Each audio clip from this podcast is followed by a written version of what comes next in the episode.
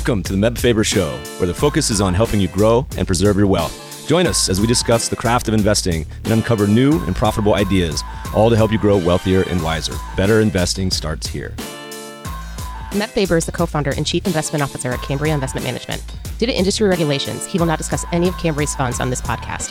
All opinions expressed by podcast participants are solely their own opinions and do not reflect the opinion of Cambria Investment Management or its affiliates. For more information, visit CambriaInvestments.com. What is up, my friends? We got a spectacular show for you today. Our guest is Kevin Van Trump, the founder of Farm Direction and the Van Trump Report, which shares proprietary research for farm investors and agricultural professionals. In today's episode, Kevin walks us through his early career as a trader to now running the hugely popular Van Trump Report. Then we touch on the wild year for the ag commodities and hear Kevin's thoughts on wheat, soybean, corn, he touches on the impact of Chinese demand and the shifts he's seeing in the ag markets over his career. This episode is brought to you by 10 East. Longtime listeners know I've invested in private markets quite a bit myself, but with access to these markets broadening, it can be hard to know where to find vetted high quality offerings. That's where 10 East comes in. 10 East is a platform where qualified investors can co-invest on a deal by deal basis across private equity, private credit, real estate, venture, and other one-off opportunities typically unavailable through traditional channels. They're founded and led by Michael Leffell, who spent his early career building Davidson Kempner and who invest material personal capital in every offering they bring to the platform, aligning interests with 10 East members who co-invest at their discretion. Join numerous founders, executives, and portfolio managers from leading investment firms who use 10 East to diversify their personal portfolios. Inquire for membership at 10east.co. That's the number 10east.co. Please enjoy this episode with Kevin Van Trump. Kevin, welcome to the show. Hey, thanks for having me. Appreciate it. Well, I'm a long time listener, first time caller here. Uh, for the for the newbies out there, where do we find you today? Uh, I'm just south of Kansas City down here. Uh, my wife and I grew up in a small rural town south of Kansas City. Um, so yeah, we're down here just sitting. Uh, we got a lake house out this way, and so got some properties in downtown Kansas City. But pretty much since COVID, we've been out here. Kind of got back to the farm and uh, kind of back to uh, the rural lifestyle. So yeah, man. When uh when the zombie apocalypse started here in LA, when they closed the beaches and the parks, which is the most insane thing if you're an LA resident to close the beaches.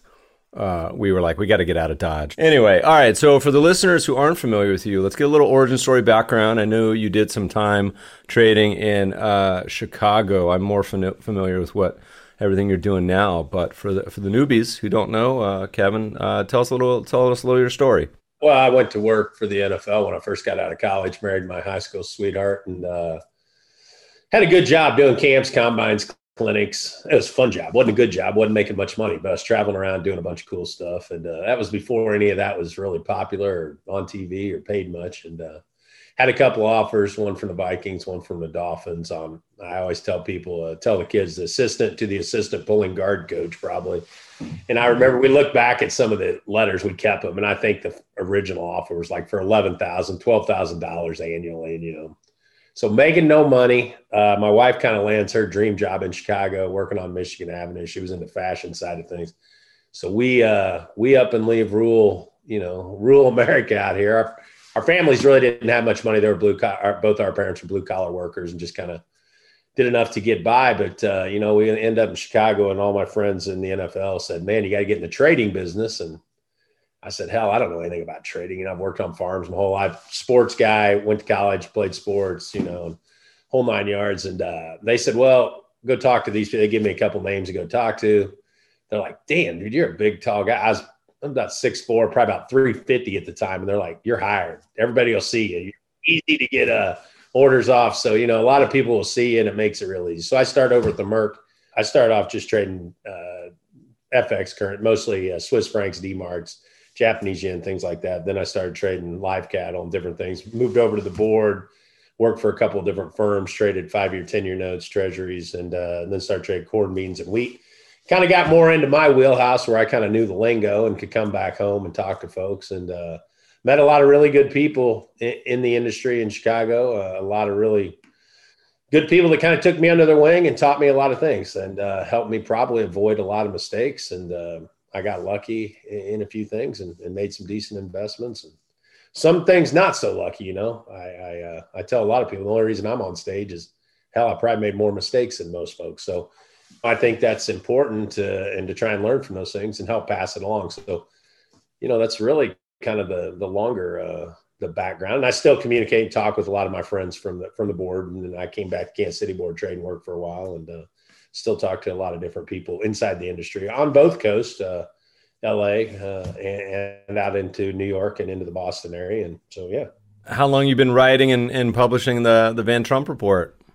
Probably about, I would say it's about 12 or 13 years, maybe a touch longer. You know, I, really just started writing it. I went to a damn, uh, oh a seminar or something and, and some people were kind of challenging uh, the audience to to do more journaling personal journaling to gather my thoughts and bearings a little bit about i guess for my sake it was uh, more what i was doing investment wise what i was doing trading wise and then like you i had uh, two young kids at the time so it was parenting and trading and you know relationship but my wife and i uh, celebrate our 30th uh, wedding anniversary coming up so it's a lot of there was just a lot of growing. Hell, we had some ups, we had some downs. I had some businesses go broke. I had uh, we kind of got caught up in the housing uh, fallout. We were doing. I was backing some people that were doing some some home building and developing. So I just had a lot of things going on, a lot of balls in the air. So I kind of just started journaling, putting down my own thoughts, and I started to send it out to some of my buddies because they were like, "What the hell are you doing? You know, what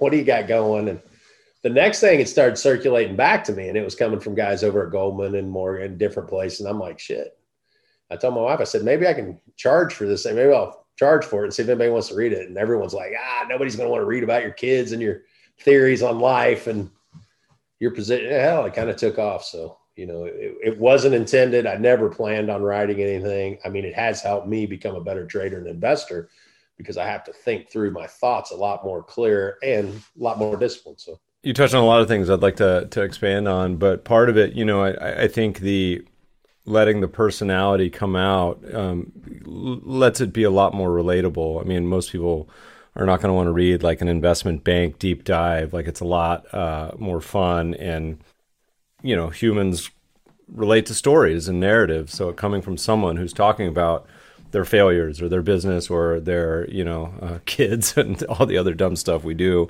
is uh, I think a, a, great way to go about it. But also, like one of the things I like is, is looking back, you know, almost as like a diary too. Uh, you know, where we're like, hey, what were we talking about five years ago when X Y Z happened, or fifteen years ago? I remember I said that. Man, that was really brilliant or stupid or whatever it might have been. But you do a very in depth and thoughtful letter. Let's talk about kind of what the world looks like today. Um, we talk uh, a lot about investing on this podcast and have been talking a lot about commodities, real assets, and farmland investing for years. Um, partially because of my background and, and partially because I think it's really interesting, but also many and most of the landscape doesn't talk about it. Now, that having been said, Barron's cover story this weekend, uh, which may be a signal, was about farmland investing. so I think we come full circle. But talk to me a little bit about the transition, you know, from uh, pit trader to thinking about commodities uh, and, and kind of what's your framework? How do you think about them today? And what's your investment kind of process when it comes to thinking about that world? Yeah, so mostly I primarily trade corn, beans, wheat. I trade a lot of energy, different energies, uh, just I'm invested in ethanol plants, CNG fueling facilities. So a lot of those things, uh, feedlots. So a lot of the things in the ingredients that go into some of the businesses that we're invested in from the ag tech world uh, through the energy space.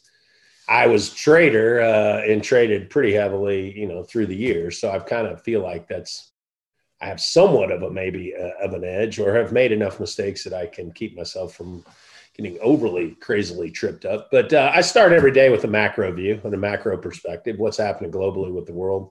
You know, we've learned in the last 10, 15, 20 years. I mean, the markets have changed dramatically because you have a lot more fund interest and a lot more cross hedging. And with the cross hedging, you have a lot more bigger players and bigger money players trying to, you know, trying to find ways to circumvent and, get a better risk reward ratio. So they may be long gold, short crude. They may have different various uh, trading strategies. I remember one year ADM was calling and uh, Cargill, the wheat market was just racing higher and uh, nobody could really figure out what the hell was happening because we weren't really having a traditional supply and demand story. But we were going into a polar vortex and there was a lot of headlines about a polar vortex uh, hitting in the winter. So I was getting a lot of calls from a few of my hedge fund buddies in Boston and, and out in your way, and they're like, "Hey, we, you know, we were thinking if this polar vortex hits, that's probably really going to disrupt first quarter earnings because it's going to have half the, you know, half the East Coast all hunkered down, and you know, how can we hedge? Because we are just coming off big gains in the market, and it's like, how can we hedge some of this? They wanted to get long the wheat market because they figured the wheat market was the most sensitive to a polar vortex. You know, you get a, a massive, uh, you know, some type of winter kill on the wheat crop. The wheat crop's going to pop and take off to the upside. So there was a lot of fun money coming in buying the soft red winter wheat contracts to try and cross hedge into an equity portfolio. And it was just crazy. It was it was baffling some of the bigger players in the space because they had not seen that in the past. And and we're seeing a lot more of that now, whether it's into natural gas, it, whatever market it may be. You're seeing more cross hedging, more interesting trades. The spreads that used to be traditional spread uh, type plays aren't traditional anymore. You can kind of get in trouble when you look at back history and think, wow, this shouldn't do this or this should do that. Uh, just just a lot more high frequency trading, a lot more algorithmic trading, and that's changed some of the space a little bit. So, if you were to characterize kind of your approach, is it mostly fundamental and sort of discretionary? Is it uh, you involve technical sort of you know inputs? I started off, you know, I I started off kind of trading fundamentally. Then I scrapped that when I was young and became a technical guru. And how I, uh, DeMark was traded at a Tom DeMark was at a place right now. I was Larry Williams broker for a, for a couple of years, and I, I had put in trades for Larry for for a while. So I mean, I had become very well versed in the technical side and started trading technically. Hell, I didn't have great success with that either. So it became more of a a blend. I would say mostly uh, fundamentally driven with some with technical analysis certainly being used as a tool for entry, exit points, overall trend, uh, things of that nature. So yeah, more mostly a blend, and really mostly anymore what what money flow's doing with the funds. I mean, what's their appetite and what's you know you can be as right as the day is long, but ultimately you got to be right the market. You know, so yeah.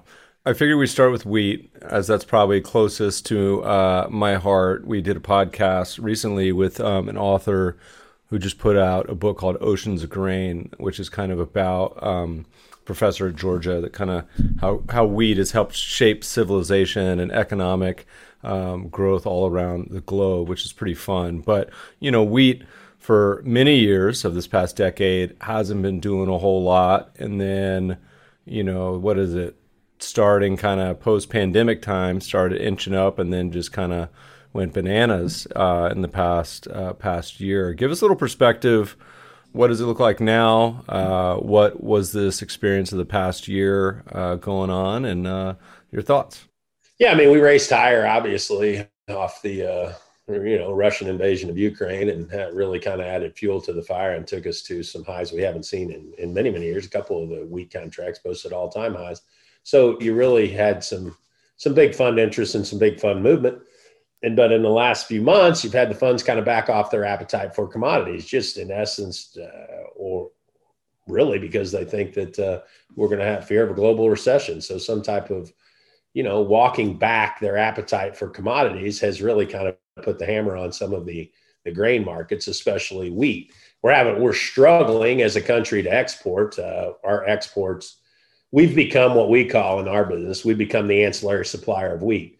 People want to go to Costco and Walmart first, which in this case is Russia, the Black Sea, and uh, parts of Europe. So they look to get cheap wheat from those sources. And if they can't get that and they need to absolutely secure delivery, they tend to then come to the US for as an ancillary supplier.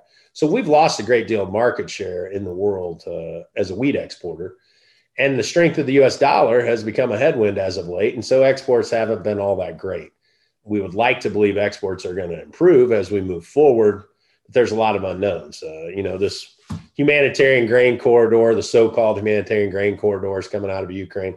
how much are they actually going to get exported? We believe it's not very much, but the uh, the headline traders and the algorithmic uh, computer models, you know, that it's weighing fairly heavily. And uh, a lot of the bulls have exited from the fund side. They're on the sideline. You got a little bit more short interest in play now from the funds, and you know they're tending to use it as a cross hedge for global uh, being short as as a global recession hedge. So. What's when when you kind of trade at this point in your career to the extent you are? Is it um, traditionally through direct futures? Are you trading options? Are you trading underlying equities? Like, how do you traditionally go about the uh, expression of a trade? Yeah, so I use I just trade straight futures probably 80, 90% of the time. I will trade options uh, on futures. I, you know, I'm long some uh, out of the money corn calls at, at the moment. Just they got beaten up pretty severely. I should say in the last few years with Robinhood and some of these other platforms that have gotten more of the younger kids involved, you know, there are just some extreme swings and options. There, there is some definite opportunity with the vol and the volatility that's uh, out there if you're paying attention. I mean, some of them really get beaten. You know, they just get overdone to one side or the other, and uh, so there, there are definitely some opportunities for option players. So. What's the kind of the rest of the ag space that you're looking at? Corn, beans. Is it kind of a story of more of the same with wheat? Are there big differences? Uh, tell us, tell us what you're seeing. You know, you have a little bit more of a demand story. If you go to the bean side of things, you know, we raced higher in the last couple weeks, and then we've given most of that back here as of late. But the bean story is the world's going to need. Eh, there's really no replacement for the higher protein beans. So you you, you grow soybeans you send that to a processing plant, they crush that for meal and bean oil. Notoriously, meal, years past, meal was always the leader of a bull run because the oil was kind of thought of as a byproduct, right? So uh, you use the meal to feed uh, the pigs, the poultry, the livestock, and there's really no replacement for the high protein. Corn, when corn prices get super high, they'll start to, you know, substitute wheat in, and wheat will come in. But uh, but as far as meal, there's really not a big substitute.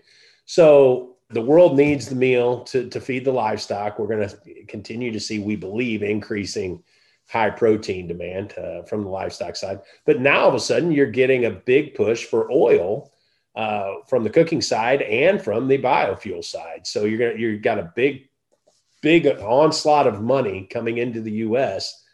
or being moved uh, by investors here in the U.S to create more uh, crush facilities or more facilities to create more biofuel, aviation fuel, things of that nature. So we think we're going to see quite a few uh, more soybean processing facilities open up. We think you're with that, you're going to see a bigger increase in the number of acres for soybeans are probably going to be converted, uh, more planting of soybeans as we move forward. Hopefully, um, you know, supply this is always tricky in these commodity markets because you hell, you get you get a big story about demand. Next thing you know, you planted too many acres, so supply outweighs demand. Then you kind of try to rebalance and see how it shakes out. But you know, we suspect over the next five years, you're going to see a pretty good increase in the number of soybean acres because of the fact we're going to build out quite a few of these new uh, crush facilities and these new facilities to produce more things with beans. The bean story is good. It's got a good demand story.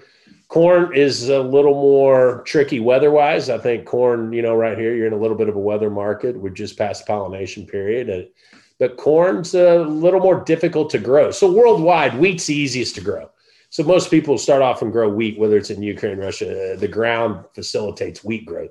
Next is probably uh, you come into rice or beans and things of that nature. And then corn's a little bit more difficult to grow, a little more sensitive, got a little more issues. Uh, some things can happen. Timing of the weather is pretty important. So, you know, we've got a great story. Weather is obviously going to impact the corn crop uh, both here and in South America a great deal. And Chinese demand, I guess, remains the big question mark on both, uh, and uh, the war in Ukraine. You know, Ukraine's a, a, a, major exporter of corn, fourth largest in the world, behind uh, Brazil and Argentina and ourselves. And you know how that plays out is gonna gonna be a big question. So that and Chinese demand are kind of the driving factor. Yeah, you're you're one of my favorite follows on Twitter for the ag charts. So listeners, uh, you can uh, you can click the show note links and, and follow Kevin on Twitter because he, he, produces a lot of great charts on uh, on the ag world. While we're here, China, you know, has been such a major impact on all things commodity related for the past decade. You know, it's it's hard, I think, for a lot of investors to disentangle kind of what's going on versus the headlines and and what's really kind of their influence is. Where do we stand today? Is it something that you know the the whole COVID experience and the lockdowns has been impacting their kind of insatiable demand for commodities, or what what's what's the what's the updates there?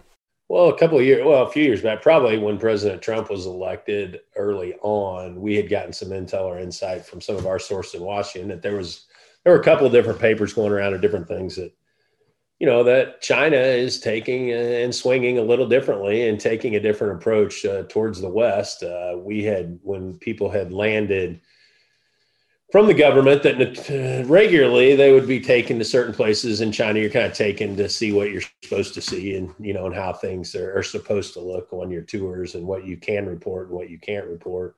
Uh, it was the first time ever that we'd gotten back uh, intel that they're trying to pivot away from a Western diet. Uh, there, there was a big push a long time. They were becoming more Westernized. Uh, I'd probably say four or five years ago we start getting intel that that's a big shift from the you know the highest level of the Chinese government. They want to shift away from Western type society or Western diets, things of that nature. That makes us a little concerned, a little worried. You know, have we peaked to some degree the demand side of things? Are they going to walk back some of this protein production that we thought was going to be in play? We thought there was going to be a bigger push for cattle, uh, beef, livestock, things of that nature I'm not so sure of that anymore. They may be walking that back to some degree. They seem to have a, a lot bigger chip on their shoulder about the West. Hell, as we've seen this week with the Pelosi uh, landing in Taiwan and and some of the other things. So Chinese demand is worrisome. We definitely believe they're trying to do more deals with South America. They want to try and you know push their Belt Road uh, objective. They want to try and obviously they want to try and knock the the U.S. dollar out as the uh, world's global leading currency. I think that Russia and China are both, you know, somewhat in cahoots to try to make that play. It's understandable why. Uh, I think that's going to be that's going to be some major contention moving forward over the next many years. Uh, is you know, will they get the dollar out of that position? Will they not? I, am not really sure, but it is worrisome, uh, you know, from our point of view or from our perspective. So yeah, there's a lot of moving parts inside China politically that uh, have changed over the last four to five years, which uh, make things a lot more interesting. As you think about the dollar, you know, um, certainly the last year, we, do a, a, a, lot of polls on Twitter, and one of them was, you know, asking investors, do you invest in real assets at all in any form? So we were talking commodities, we're talking um, real estate, you know, REITs I said ignore your house, but just real assets elsewhere, even tips I put in this category. And the vast majority had very little in, in commodities. And, and I often highlight and asterisk this and say my, my Canadian and Australian friends are probably the exception because they tend to be very natural resource focused. But the last year, and particularly this year with stock and bond markets, I feel like has brought that discussion back to the forefront. You know, high inflation and um, certainly for the first four sort of months of the year, commodities were just going bananas. Most of them, some were not. Precious metals notoriously have lagged. But how much of a role does kind of the big picture monetary, uh, you know, kind of play in your world? You know, thinking about inflation, thinking about the U.S. dollar, which I think was a surprise to many, with the dollar ripping and then commodities also at the same time. Is that something you spend a lot of time thinking about? A little bit, factor in, not so For much. Sure, you know, I've learned many, many times, uh, many valuable lessons. Don't fight the Fed. You know, you really want to try and be on the same side as the home team as far as what the government's trying to do or what the the powers that be in the world are trying to do. So I think you definitely have to start off. That's what I said. Start off every day trying to get a better understanding of the macro perspective. What what's you know what do we think of the dollar here? What do we think about rates, interest rates, long term debt? where are we going to go and where's money going to flow i mean you just really have to follow the money where's money going to flow and where's it trying to move to next and and that's really the name of the game so you know yeah definitely think about it uh, religiously as you've kind of talked to investors and been sending out this uh, email over the years give us a sentiment check on uh, kind of the responses and feedback you're getting this year versus years past, or just even over the entirety. I mean, I, I think um, for me personally, you know, being involved in sort of the institutional investing world for a while, you kind of see the ebbs and flows of sentiment. You know, commodities in that part of the world uh, got a ton of interest in the early part of the 2000s. You know, post um, sort of internet bubble. And then, you know, all these big institutions were moving in and in indexing and allocations to futures as an asset class. And then they kind of seemingly lost interest somewhat over a number of years, and then farmland has kind of you know at different periods as well as timber and all that sort of what's been the vibe from your readership and kind of people you interact with over uh, you know the past number of years? Well the vibe pretty much as i see overall i argue this with everyone um, i guess it depends what your objective is you know? Um, my objective wasn't to do this to make any money. My objective was just to do this to put my own thoughts down and try and figure out what the hell I was doing and how, to try to become a better trader. And like I said, a better parent, better father, better, you know, uh, husband, all the nine, all those things. So I really wasn't doing it to ever make money. I really never had any advertisers, didn't have anyone advertise, didn't take any advertising money. So I did, you know, I just, I have a different play. I think the vibe is doom and gloom sells. I mean, the people that push doom and gloom make a shitload of money and uh, people want to hear it. They want to hear conspiracy theories they want to hear doom and gloom they want to hear the world's ending dollar's going to go out of place and buy shotguns canned goods and gold and uh, you know that's that's that sells. It really does sell and a lot of my readers I'll get newsletter, I'll get uh, responses all the time, like, you know, my gosh, why are you so optimistic? Why are you so pop? And they still subscribe and they still take it, but they would rather hear me be doom and gloom and, uh, you know, like the sky is falling and, and kind of jump on board the bandwagons of the uh, conspiracy theorists. And I just never have. I've never been one of those people. So I, I don't. I got off a call yesterday. Some uh, friends of mine, uh, a couple billionaire investors, and they wanted me to be on a call with a guy I mean, and he was talking the dollars done, this is done, and that's the dollars gone, and all the all the crazy conspiracies that you could think of, and you know, and I, it's entertaining. I mean, it definitely gets your attention, and I'm not saying that maybe one day they won't be right, but uh, I just don't think we're going to roll over here in the United States and just play dead and fall to pieces all in one fail shot here. So I I'm not a big believer or fan of it. You ask me what the vibe is. I think the vibe is notoriously people want to be bearish. They want to think the sky is falling. I think the more and more social media continues to push and separate all of us, you know, into our own little lanes and channels. I tell everyone, I mean, it's it's we didn't have very many threads or fabrics of threads that kept us all together to begin with. I mean, there's only you know a few threads that keep us together as a nation. And it's uh, the algorithms unfortunately define us by what we're against not what we believe in together collectively. You, you know anything you click and it, the algorithms are going to define you by your clicks and what you like or what you hover over or how many seconds. And and you know sadly we, we're all being put into these little boxes about what we're kind of against. So everyone you know has these these these issues now, and uh, I I think it's going to be tricky. But that's the whole damn marketplace. So when we see you start to get really negative, uh, then we're going to start to run for the hills. We'll, we'll know that'll be the the, the Armageddon. Um, you know, as someone who's been a longtime observer of kind of commodity and ag markets, talk to me a little bit about the changes you've seen. And, and part of this question to me is as a more casual observer is um, partially the role technology is playing, and so inflation is is not just one thing; it's a lot of different things. Some areas are disinflationary or outright deflationary. Some areas are highly inflationary. Um, but to me, always, you know, I'm I'm an optimist like you are. I may not come across that way, but I'm an optimist, and and technology to me. Um, and the relentless human progress, but particularly as applied to the ag and, and commodity space. What are you seeing? Um, is it an area that you know is is kind of incremental, or all of a sudden it's like leaps and bounds in your world? Is it something you invest in in any way? Give us an overview.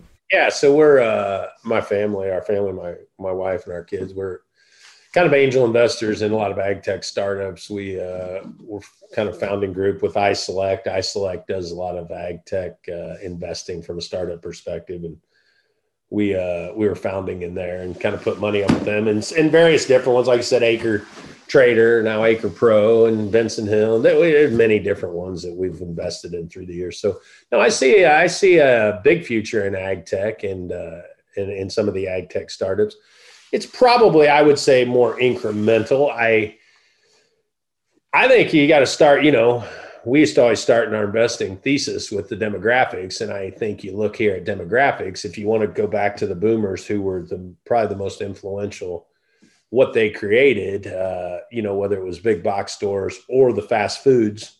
Now you look at the millennials; they don't want fast foods necessarily. They're more into knowing where their food comes from uh, higher end type foods, your Chipotle, your different types of things.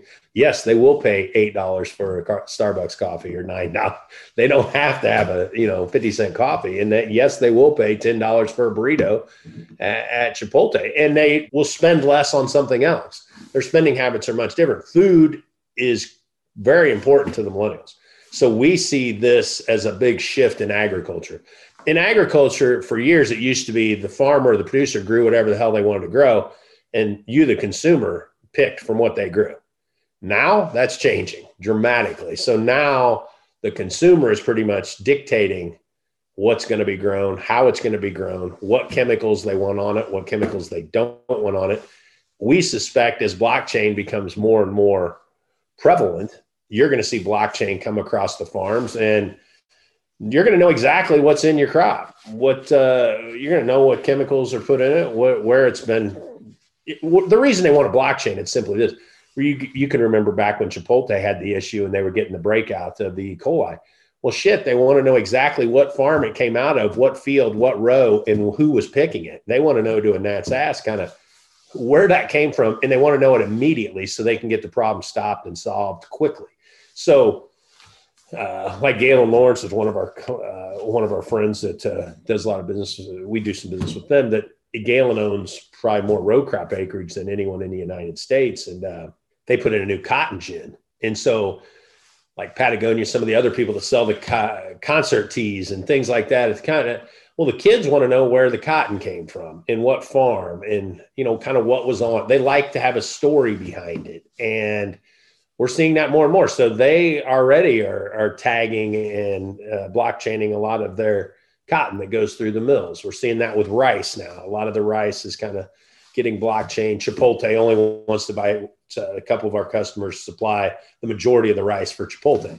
And they only want certain, and understandable, they want certain things. Benson Hill, uh, another great example. So Benson Hill started, they were going to be like the Amazon World Services, but for the seed industry.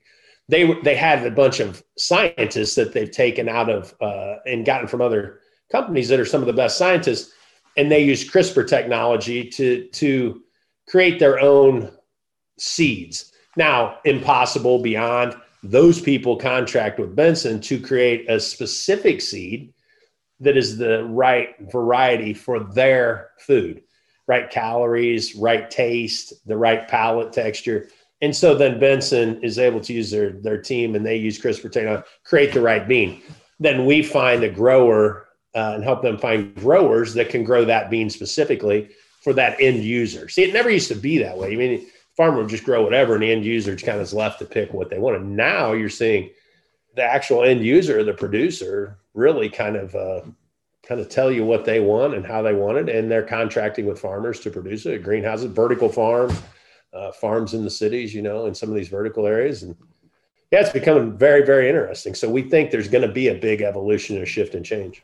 So, you know, as you talk to investors, let's say not farmers who've been in this world, but but people who say, look, I got a US 60 40 portfolio. I, I'm interested in getting exposure to your world. Um, I imagine you're getting more of those inquiries now than maybe a few years ago. But but what do you what do you kind of say to these people? Um, is there a typical response or advice or how to kind of think and approach this entire ecosystem of commodities farming, investing, ag tech, all this stuff? Is it just read my letter every day and get get up to speed, or what's the? How do you talk to them? Yeah, our family, we just kind of pivoted and opened up our own. Uh, we opened up Van Trump Farm and Land because we have seen more and more interest. Uh, like you said, we partnered with Carter over at AcreTrader, and so yeah, so we partnered up with Carter. I think the press release will come out in a month or two or something. But my wife and I, we've been in the real estate business our whole lives. Majority of our adult life, I should say, building, developing, and, and buying and selling real estate through our own family funds and trusts. But we decided I wanted to pivot and get more specific into the farmland side because we are seeing a lot of inquiries, questions from a lot of a lot of people from LA, a lot of people from other parts of the country. We kind of break it down into three groups. I I say people are interested in what I call legacy land. That's where they want to buy, they want to take in their money, put it into an investment in land, and keep it in maybe a perpetual trust that never leaves the family. I had a friend one time uh, he was a lawyer, and this is, a, this is a cool idea.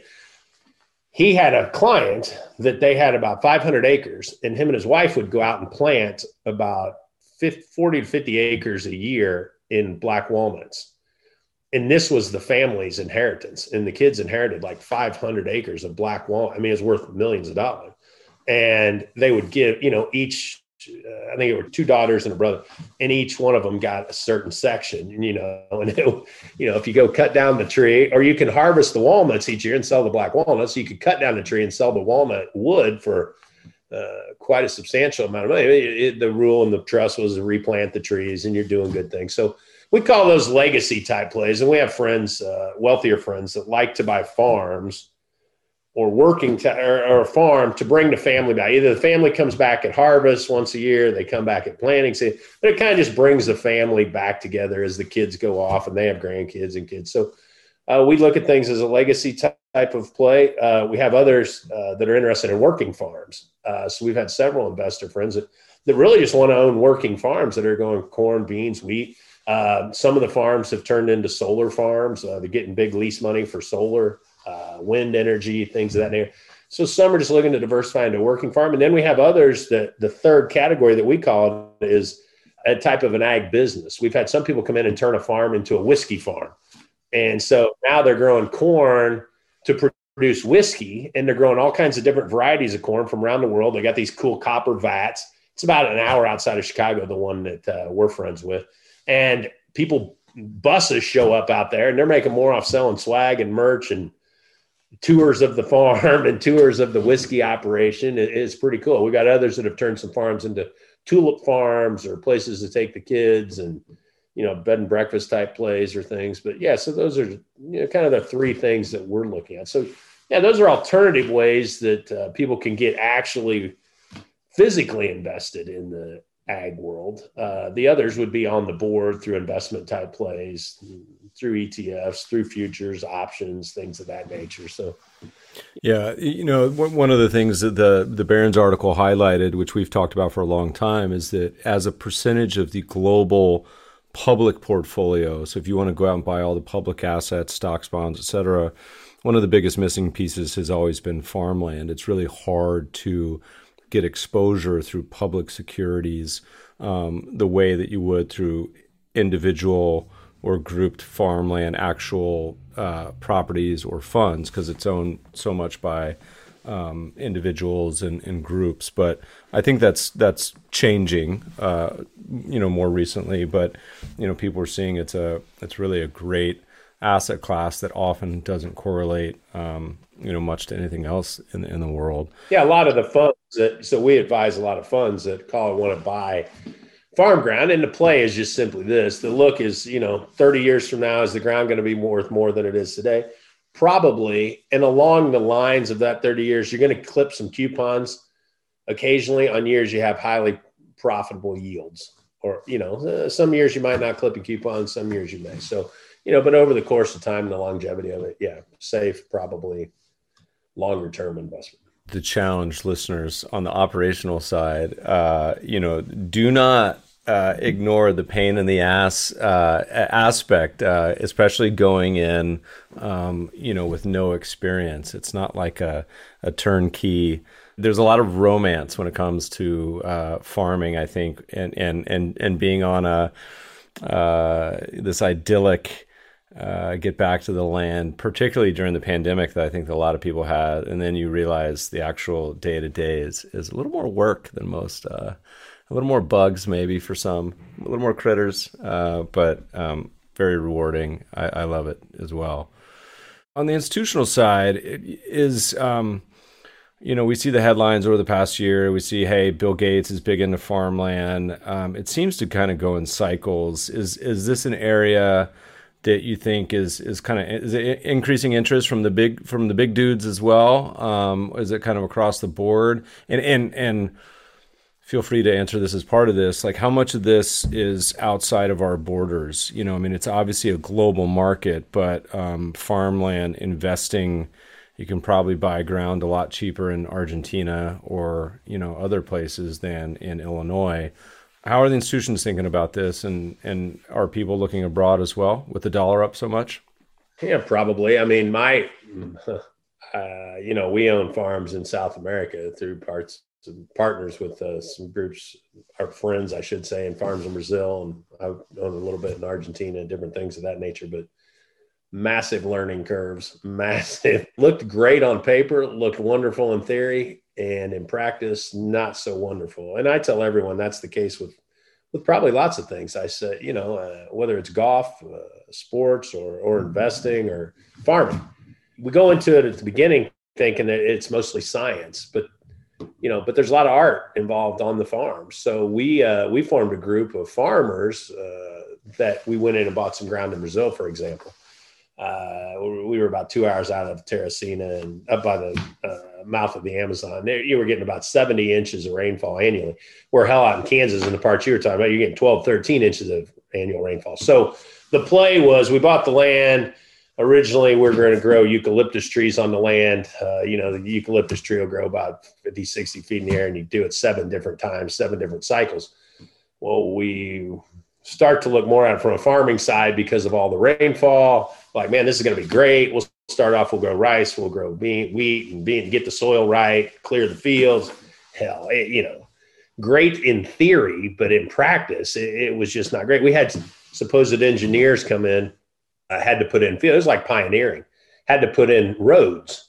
Well, we get back there a month or two after they put the roads in we're like, this shit, this isn't going to work. And the engineer, like, what do you mean? It's like there was no peak to the roads. Things that we take for granted here, they did not have the roads crowned at all. The roads were just super flat and no ditches. So it's like the water is just going to pool up in the road. It's like, no, no, this cannot be possible. And things we take around, like uh, roll, rolling up fence line or pulling up fence line from where they had. I mean, it would take these people weeks and weeks, where take our boys here like days to do it. So you know, I, I, think things we take for granted. We thought two plus two is four and it was going to be easy and there was going to be a science to it. We forget the art side of it, just like you mentioned. Uh, there's a whole lot of art that goes into making things successful. So we've had no luck. I've never been on the winning side of farms in other countries, and very few of my friends have either, uh, whether it was in parts of Ukraine, because uh, there were some crazy stories with the Russians involved there. There's South America, it's tough. Uh, you know, so yeah, I'm, I'm hesitant to put any more money outside the U.S. when it comes to farming and agriculture, just because there's so much more art involved in this equation than many people want to give it credit. So, do I see more uh, big money coming into the space? Yeah, definitely. I think big money sees the writing on the wall. You see fragmentation. It's a highly fragmented area or pool uh, no different than say Sam Walton back in the day with five and dimes. You know, so wherever you have fragmentation and high fragmentation and high profit margins at times, there is opportunity. And you know, private equity and uh, institutional money sniffs that out. And really, you probably don't have any greater fragmentation than you do in the ag world at this at this time. I mean, owned by lots of mom and pops. You know, a lot of mom and pops you got a big wave of technology coming on. A lot of mom and pops that aren't real open to changing or learning new technology in new ways. It might blow out. You know, there's a lot of roll ups taking place. There's a lot of consolidation taking place, and bigger money's coming in to, to make that play. I know rural America is kind of bucking at that a little bit Uh, I should say maybe a lot in some places. But it's it's kind of the nature of every business. You know, every business industry we've ever seen. It it, it kind of takes the same evolution, and uh, at the end, you start to get this big consolidation period. So, I suspect Gates. You know, I think he's correct in some of his thinking. So, yeah. What have uh, you learned or changed your mind about, or you know, as as you talk to investors getting into this space, kind of common mistakes? You know, the one that I always talk about when it comes to angel investing or really any sort of inv- investing is people. I always say, you know, hey, um, baby steps, right? Like you don't have to cannonball into the pool with all your money on day one and put uh, all your chips on a single bet, but particularly when it comes to your world, are there some mistakes that you think are easily avoided or that are common um, for for new entrants? Yeah, you know, I think it's uh, I think similar to like Kevin O'Leary puts it. I love his analogy when we've talked at a couple different conferences. You know how you got to ask yourself first and foremost, how quickly do I need these troops to come back home? If your dollars are troops, I mean, how quickly? How many am I going to send out in this battle? And how quickly are they going to come back home? And are they going to come back home missing arms and legs? And you know is it going to just be a horrific story? So i you know for me i think that's kind of the big magic question when it comes to the farming side or investing in farmland. You know if you're doing it for a family your family purposes and to keep your family together long long long term and to keep the um, farmland itself in the type of perpetual trust you know, it really, you're not that worried about that. You're doing it more for uh, other things. Now, if you're trying to really show consistent annualized returns uh, on a quicker time scale, you know, that's probably going to be a lot more difficult in the farm space because there's so many unknowns that can happen year in, year out.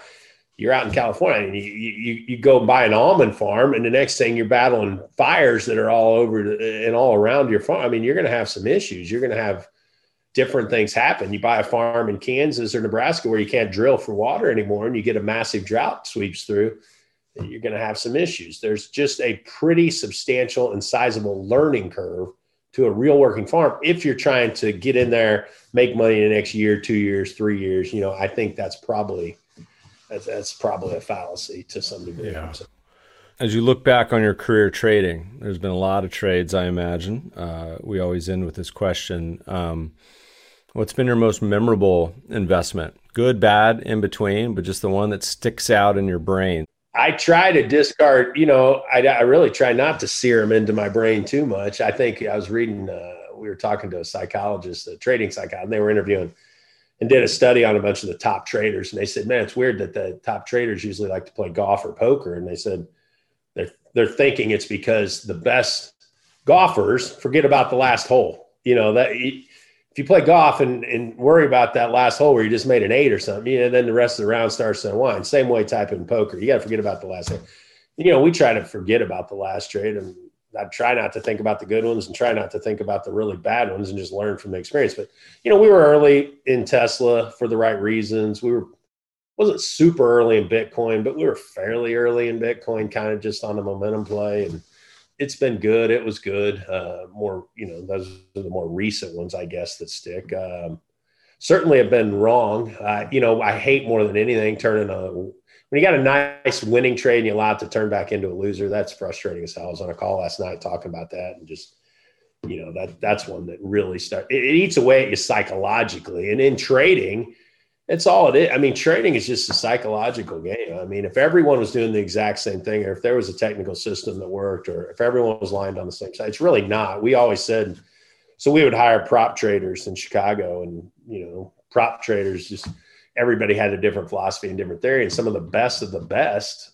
Uh, we had some kids that didn't even graduate high school, just had GEDs, and they printed money for years, and uh, they were just super good uh, from a psychological standpoint once you put the position on. It's like we say, you can pick any market, put the position on. It's how you manage it from there. I mean, any dummy can manage a winning hand. It's how you manage the losers that's really going to ultimately decide your fate in as an investor. So I think your comment about the losing trades, my favorite quote of the last few years was via Mark Yusko, and I can't remember who the originator was, but it's every trade makes you richer or wiser, but never both. And so thinking about those losing trades and how they impact your learning curve, I think is is useful in that way. I recently had um, an angel investment that had done really well. It was a it was a former podcast alum was the founder of the company, and and, and it was like a 15x outcome when they were acquired, uh, which is awesome. But the problem was, of course, in, in of the last year, everyone can relate. Like the acquiring company was a public one, and their stock went down a bunch. So by the time the lockup expired, it was still like a three or four bagger, which is amazing. But it wasn't a 15 bagger anymore. So that the mental accounting, the anchoring, right, is like if you told me ahead of time, would you be happy with tripling, quadrupling your money? Be like, oh my god, absolutely, like amazing outcome. But relative to where it was, is like you actually see how much you lost. So um, funny, just the the way to think about it. But a couple more real quick ones before we go. What's FarmCon? Oh yeah, FarmCon's our annual event. So we started off hell 15 years ago.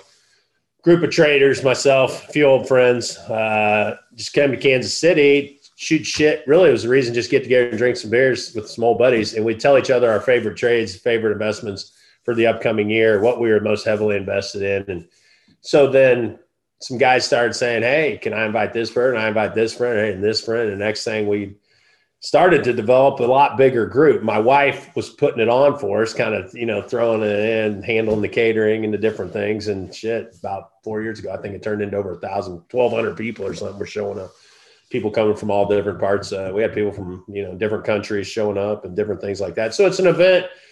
It's we called it. Then we changed the name to FarmCon. Um, just kind of spin on Comic Con or something of that nature. But mostly it's really just uh, there's everyone there from uh, there's several billionaires in the room to there's some guys there who've been there in bib overalls before that just own huge plots of ground and so we kind of just talk and uh, have brainstorming sessions about you know what we see coming up, where we're going to go with things. We had a lot of uh, we had some crypto guys there last year, a lot of younger kids that were in the crypto space, kind of briefing us old men.